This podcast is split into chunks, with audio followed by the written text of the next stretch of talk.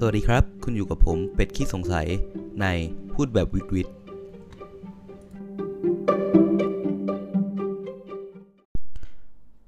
สวัสดีครับห่างหายไปนานนะครับ แล้วก็ไม่ได้เจอกันเลยนะครับ เป็น 2 เดือนได้นะครับ ที่ไม่ได้ลงคลิปเลย แล้วก็ไม่ได้ลงบทความไม่ได้ลงอะไรเลยถามว่าหายไปไหนมา คือเล่าก่อนว่าพอเปิดเทอมมานะครับ ตอนแรกก็คิดว่าตัวเองจะไหว เพราะว่าผมเป็นคนทำงานอ่าเป็นคนจะโฟกัสเรื่อง เรื่องเรียนนิดนึงนะครับ ไม่ไม่ได้หมายความว่าไม่โฟกัสเรื่องอื่นเลย แต่หมายถึงว่า เออเราเป็นคนกลัวกลัวตัวเองจะพลาดตอนสอบนะครับเพราะเป็นคนเรียนไม่เก่ง เพราะฉะนั้นก็เลยต้องใช้เวลาเยอะกว่าคนอื่นหน่อย แล้วทีนี้พอโฟกัสไปโฟกัสมามันก็ทำให้รู้สึกว่าเวลาทั้งวันเนี่ยไม่อยากทำอย่างอื่นเลย นอกจากเรื่องอ่านหนังสือสอบนะครับ ก็เป็นข้อเสียนะครับ ไม่ใช่ข้อดีเท่าไหร่อ่าวันนี้ผมก็จะมาเล่าถึงหนังสือเล่มหนึ่งนะครับ ที่ผมอ่านยังไม่จบหรอกครับ แล้วก็คิดว่า อาจจะทิ้งไว้ประมาณนี้สักพักเพราะเนื้อหาที่เหลือเนี่ยรู้สึกตัวเองยังไม่ได้อยากรู้ในตอนนี้นะครับ ก็คือหนังสือคิดแบบนำหน้าคนอื่น 1 9 เสมอนะครับ ของ Brian Tracy นะครับ ซึ่งเขาเป็นคนเดียวกับที่เขียนหนังสืออ่าเล่มกินกบตัวนั้นซะคือผมว่าเนื้อหาข้างในทั้งสองเล่มเนี่ยมันดีทั้งนั้นเลยนะครับ แต่ว่านั่นแหละฮะรู้สึกว่าต้องปรับเรื่องการออกแบบปกนิดนึงนะครับ เพราะตอนแรกเนี่ยปกไม่ค่อยดึงดูดเท่าไหร่แต่ พอเห็นว่าคิดแบบมันมากคนอื่นหนึ่งเก้าแล้ว ตอนที่ซื้อหนังสือเล่มนี้มานะครับ ผมก็กำลังคิดอยู่ว่า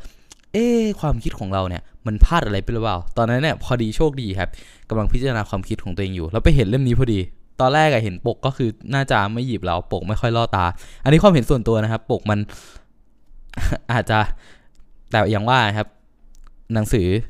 ต้องเปิดดูข้างในก่อน อย่าตัดสินหนังสือที่ปกนะครับ หนังสือเขาดีมากนะครับ ผมก็เลยลองเปิดเข้าไปดูสารบัญ ก็พบว่า อืมสารบัญเนี่ยมันน่าอ่านมากเลย มันมีหลายเนื้อหานะครับ โดยบทนะครับ แต่ละบทที่เขาบอกเอาไว้นะครับ ก็คือบทนำนะครับ แล้วก็การคิดระยะยาวกับการคิดระยะสั้น อันนี้คือบทที่1นนะครับ แล้วก็การคิดอย่างช้าๆ กับการคิดอย่างรวดเร็วนะครับ การคิดโดยอาศัยข้อมูลกับการคิดโดยปราศจากข้อมูลนะครับ การคิดแบบมุ่งเน้นเป้าหมายกับการคิดแบบมุ่งเน้นการตอบโต้ การคิดแบบมุ่งเน้นผลลัพธ์กับการคิดแบบมุ่งเน้นสิ่งที่ทำ การคิดในแง่บวกกับการคิดในแง่ลบ การคิดแบบยืดหยุ่นกับความคิดแบบตายตัว การคิดอย่างสร้างสรรค์กับการคิดโดยยึดติดกับแบบแผน การคิดแบบผู้ประกอบการกับการคิดแบบพนักงาน การคิดแบบคนรวยกับความคิดแบบคนจน นะครับ ซึ่งผมก็ยังอ่านไม่จบแต่ว่าหนังสือเล่มนี้มีประเด็นหนึ่งที่น่าสนใจนะครับ ซึ่งมันก็เป็นการโยงกับเรื่องที่ผมกลับมาทำคลิปด้วยนะครับ ประเด็นเรื่องนี้เนี่ยอยู่ในเรื่องของการคิดเนี่ยแหละครับเขาได้พูดเอาไว้นะครับ หนังสือเล่มนี้ได้บอกไว้ว่าการที่เราจะฉลาดหรือโง่เนี่ย เราใช้อะไรเป็นตัวตัดสิน เคยสงสัยกันไหมครับ หลายครั้งที่เราเคยโดนว่าว่าโง่ เคยโดน ต่อว่าหลาย ๆ อย่างนะครับว่าเอ้ยทำไมทำเรื่องโง่ๆแบบนี้ทำไมพูดอะไรโง่ๆแบบนั้น หรืออะไรต่างๆ หรือแม้แต่เราก็เคยตัดสินคนอื่นถูกไหมครับว่า เออทำไมเขาโง่ขนาดนี้ทำไมเขาถึงเรียนไม่เก่งเลยล่ะ ถามว่าอะไรเป็นตัวตัดสินความโง่ครับ แน่ดีเนี่ยแน่นอนครับ วัฒนธรรมประเพณีของเราสอนให้เราคิดว่า คนที่มันเรียนไม่เก่งอะ คนคนที่มันงานการไม่ดี คนที่มันหาเงินไม่ได้ คนพวกนี้โง่ จนในยุคปัจจุบันเนี่ยเรา ผมคิดว่าเทคโนโลยีเนี่ยมันทำให้เราเนี่ยสามารถมองเห็นความแตกต่างในโลกได้ชัดขึ้น เพราะอะไรครับ ปกติเนี่ยคุณก็จะอยู่กับสังคมเดิมๆ ถ้าคุณเป็นคนเรียนเก่ง คุณก็จะเจอแต่สังคมเรียนเก่ง ที่อาจจะตัดสินคนเรียนไม่เก่งว่าโง่นะครับ แต่ถ้าคุณเนี่ยอยู่ในสังคมคนรวย คุณก็อาจจะตัดสินคนที่เป็นลูกจ้างหรือทำงานด้อยกว่าคุณว่าเป็นคนโง่หรือเปล่าทำไมไม่เรียนสูงๆล่ะ อะไรอย่างนี้ อันนี้แค่ยกตัวอย่างนะครับ แต่ว่าพอในยุคปัจจุบันใช่ไหมครับ เราสามารถ เห็นความแตกต่างของคนในหลาย ๆ แบบได้ว่าบางคนเนี่ยเขาไม่ได้รวยเลย แต่เขาเก่งเฉพาะทาง แต่เขาไม่ได้อยากหาเงิน เขาต้องการเงินเพียงแค่นี้เขาก็อยู่ได้ ก็ไม่ได้หมายความว่าเขาโง่ หรือบางคนเนี่ยเรียนไม่เก่งเลย โอ้โห แต่เขาประสบความสำเร็จมากมาย เขาเป็นนักกีฬาที่ยอดเยี่ยม เขาเป็นนักกีฬาระดับประเทศเลยก็ว่าได้นะครับ มันทำให้เราเห็นแล้วนะครับว่าเราเนี่ยสามารถเจอสังคมได้มากมายครับผ่านโลกโซเชียล อันนี้ก็เป็นข้อดีของมันนะครับ ทีนี้เนี่ย คำว่าโง่หรือคำว่าฉลาดในนิยามของมันคืออะไร หนังสือเล่มนี้เนี่ยเรื่องหนึ่งที่คุณจะต้องตอบให้ได้ และเป็นคำถามที่ผมใช้เวลานานมากกว่าจะตอบคือ เป้าหมายของคุณคืออะไรครับ เป้าหมายในชีวิตที่ตัดออกไป 3 อย่างนะครับ คือ 1. สมมุติว่าคุณมีเงินเพียงพอให้ใช้ตลอดชาติ 2. สมมุติว่าคุณมีความสามารถที่เพียบพร้อมในการทำทุกอย่าง คุณไม่ต่องคุณไม่ต้องตามหา ความสามารถใด ๆ แล้ว คุณไม่จำเป็นจะต้องพัฒนาการอะไรสักอย่างเพื่อมาตอบอะไรสักอย่างแล้ว ถ้าคุณอยากเขียนหุ่นยนต์ คุณมีความสามารถด้านการเขียนโปรแกรมอยู่แล้วอะไรอย่างเงี้ยครับ แล้วก็3ครับสมมุติว่าเวลาของคุณเนี่ยมีไม่จำกัด มันเป็นคำถามที่ยากมากนะครับ ทุกคนก็คงเคยคิดมาตลอดว่า เอ้ย ฉันอยากประสบความสำเร็จด้านการงาน ฉันอยากมีเงิน ฉันมีเงิน ฉันอยากมีครอบครัว ฉันอยากมีสุขภาพที่ดีหรืออะไรต่างๆ แต่ตอนนี้คุณมีทุกอย่างเพียบพร้อมหมดแล้วครับ อ๋อไม่นับสุขภาพนะครับ แต่คุณมีความสามารถที่จะออกกำลังกายได้นะครับคำถามก็คือว่าเป้าหมายของคุณตอนนี้คืออะไร ผมลองให้เวลาพวกคุณทุกคนคิดนะครับ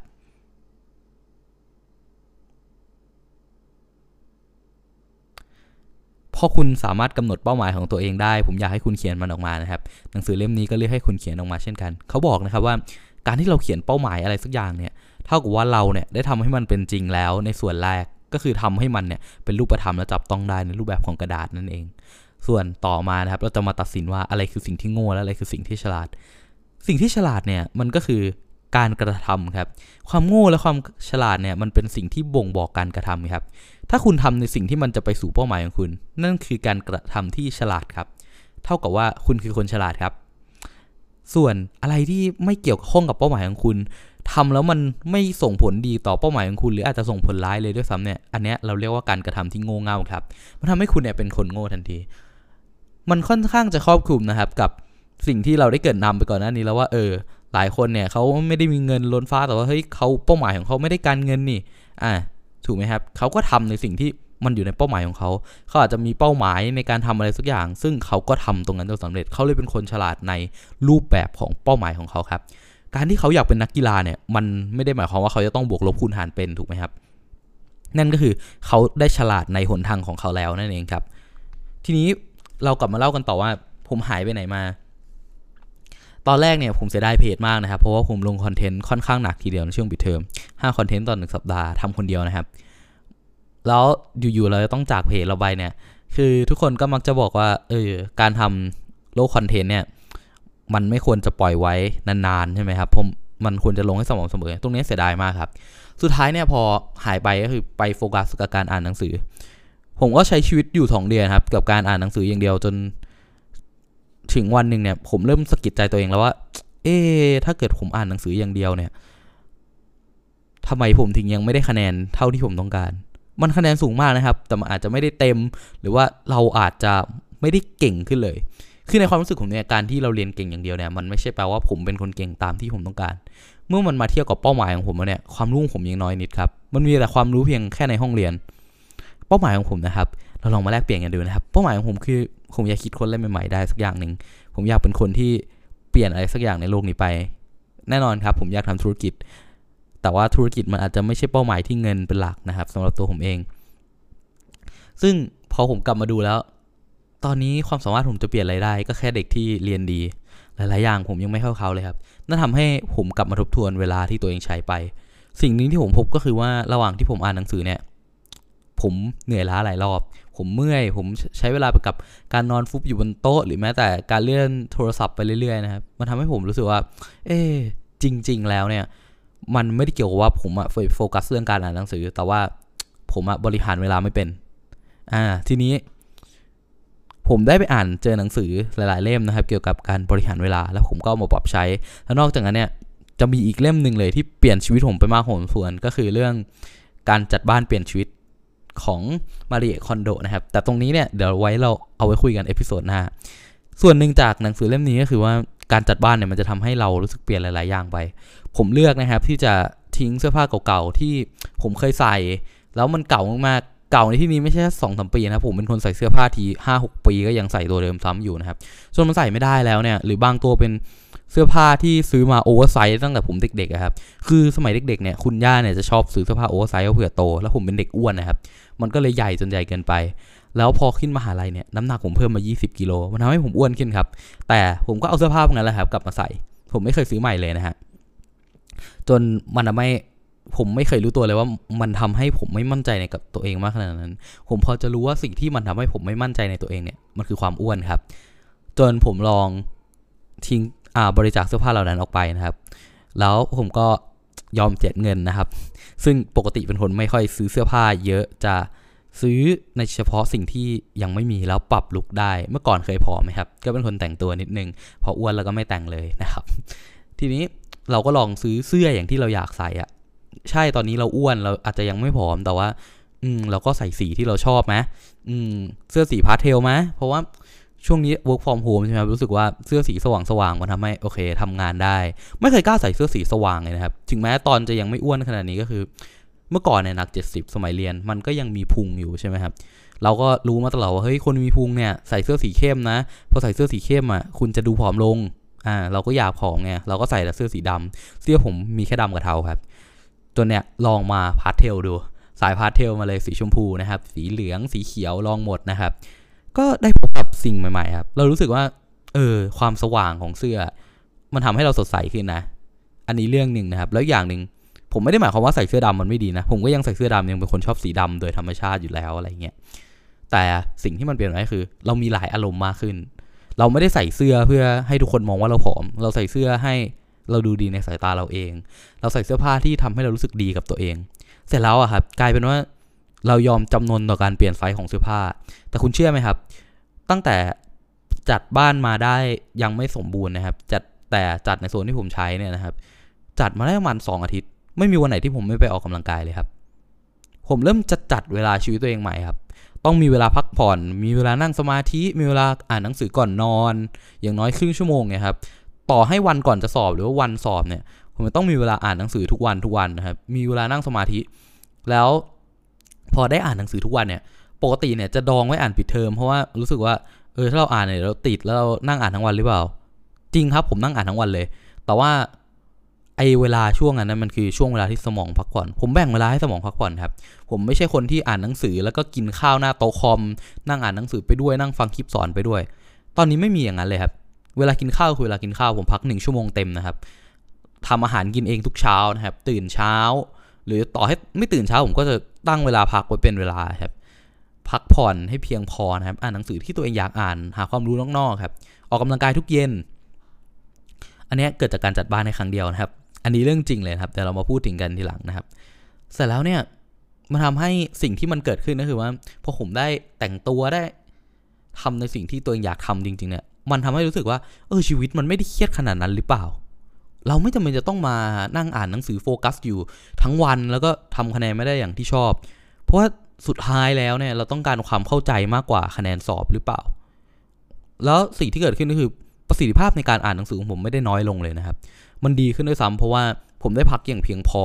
ได้มีเวลาอ่านหนังสือนอกๆบ้าง การอ่านหนังสือที่เราอยากอ่านเนี่ย มันทำให้เราอะมีแรงใจในการทำงานในทุกๆวัน อันนี้สำหรับผมเลยนะครับ แล้วพอเราต้องมานั่งทำงานหรือว่าอ่านหนังสือหรือโฟกัสกับเรื่องเรียนเนี่ยมันทำให้เราเนี่ยแทบไม่จับโทรศัพท์เลย เราโฟกัสกับตรงนั้นได้เต็มที่เพราะเรารู้ว่า สิ่งที่เราทำตอนเนี้ย มันจะส่งผลดีกับเราในอนาคต มันมีแรงผลักดันมากขึ้น คือข้อดีของผมอย่างหนึ่งก็คือว่าสิ่งที่ผมรู้สึกดีกับตัวเองก็คือ ผมอะเป็นคนชอบเนื้อหาการเรียนของตัวเองอยู่แล้ว เพราะฉะนั้นเวลาที่ผมเล่นโทรศัพท์มันคือเวลาที่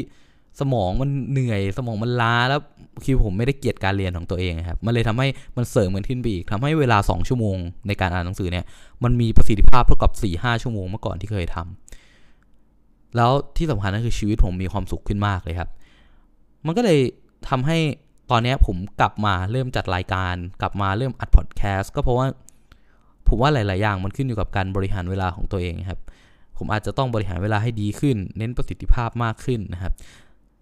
แล้วมันก็ทำให้ผมอ่านหนังสือจบไปเนี่ยระหว่างช่วงสอบนะครับคือผมสอบถี่มาก2อาทิตย์สอบครั้งหนึ่งในช่วงตั้งแต่ 2 เดือนที่หายไปผมก็อ่านหนังสือจบไป2อสาเล่มละนะครับก็คือสุดท้ายแล้วสิ่งที่ผมได้เรียนรู้จากการหายไป 2 เดือนมันมี 2 อย่างครับ คือ 1. ผมตัดสินใจถูกแล้วครับที่เลิกทำไปช่วงหนึ่งเพื่อให้ตัวเองเนี่ยได้ไปโฟกัสกับการเรียน แล้วก็ได้ทบทวนชีวิตของตัวเอง เพราะว่าเป้าหมายหลักของผมเนี่ยอ่ามันคือเกี่ยวกับสาขาที่ผมเรียนคือวิศวกร ซึ่ง การทำพอดแคสต์เนี่ยมันก็เป็นเป้าหมายรอง แต่ถามว่ามันถึงขั้นไม่สำคัญเลยไหมสำหรับผมเนี่ยทุกครั้งที่ผมอ่านคอมเมนต์หรือว่าทุกครั้งที่เออคนเห็นด้วยหรือแม้แต่คนไม่เห็นด้วยแล้วมาโต้ตอบกับผมด้วยเหตุผลเนี่ยมันเป็นความสุขอย่างหนึ่งที่ผมชอบ แล้วผมก็อยากให้ช่องผมเนี่ยโตไปมากกว่านี้ นี่มันก็เป็นอีกหนึ่งเป้าหมายเหมือนกัน เพราะฉะนั้นผมก็เลยคิดว่า ผมไม่ควรจะทิ้งมันทั้งสองอย่างเอาไว้ แล้วนอกจากเรื่องของเป้าหมายแล้วเนี่ยมันก็ทำให้ผมอะได้แบ่งเวลาของตัวเองแบบ จริง ๆ จังๆเลยคือ สร้างวินัยของตัวเอง เมื่อก่อนเนี่ยผมมีแต่ความพยายาม รู้แค่ว่าถ้าเราทำไม่ได้เราต้องทำให้ได้ แต่สิ่งที่ผมขาดหายไปก็คือวินัย วินัยในการแบ่งออกกำลังกาย วินัยในการทำเรื่องหลาย ๆ อย่าง ผมเคยคิดว่าเรียนไปก่อนดีกว่า ออกกำลังกายไว้ค่อยแล้วกัน เอาให้ประสบความสำเร็จด้านการงานก่อนอะไรเงี้ย แต่ว่าเรื่องหนึ่งที่หนังสือก็ได้สอนกับผมเหมือนกันก็คือ คนที่เก่งนะครับ อันนี้ผมชอบมากเลย คนที่เก่งเนี่ย คือคนที่จัด การเรื่องสำคัญแต่ไม่ด่วนได้ เรื่องสำคัญจะมีสำคัญแต่กับที่ด่วนกับสำคัญแต่ไม่ด่วนใช่ไหมครับคนที่จัดการเรื่องสำคัญแต่ไม่ด่วนได้ดีเนี่ยคือคนที่ประสบความสำเร็จ เพราะอะไร เพราะในชีวิตเขาเนี่ยไม่เคยต้องทำงานลนก้นเลย เขาไม่จำเป็นจะต้องรอร่างกายพังก่อนค่อยมาออกกำลังกาย เขาไม่จำเป็นจะต้องรอให้ใกล้สอบก่อนถึงจะอ่านหนังสือ เขาไม่จำเป็นจะต้อง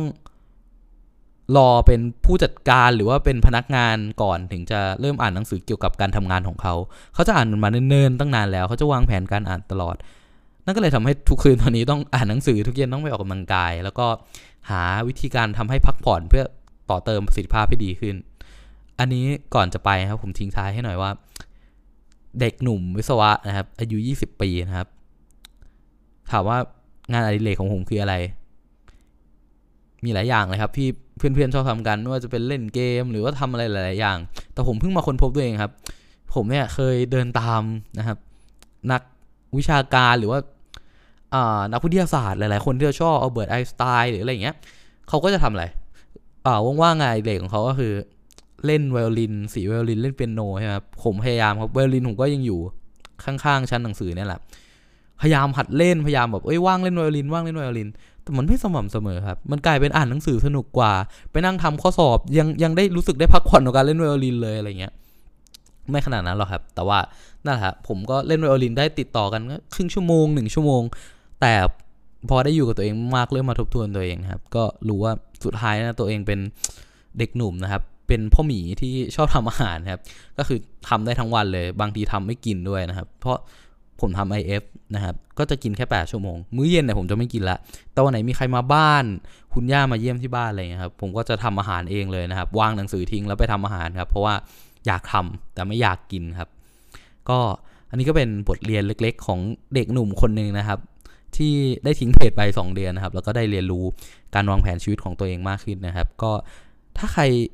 เคยมีประสบการณ์เหมือนผมหรือว่ากำลังจะก้าวเข้ามาอยู่ในจุดเดียวกับผมเนี่ย ก็อย่าลืมคอมเมนต์ไว้พูดคุยกันบ้างนะครับ วันนี้ผมลาไปก่อนนะครับ สวัสดีครับ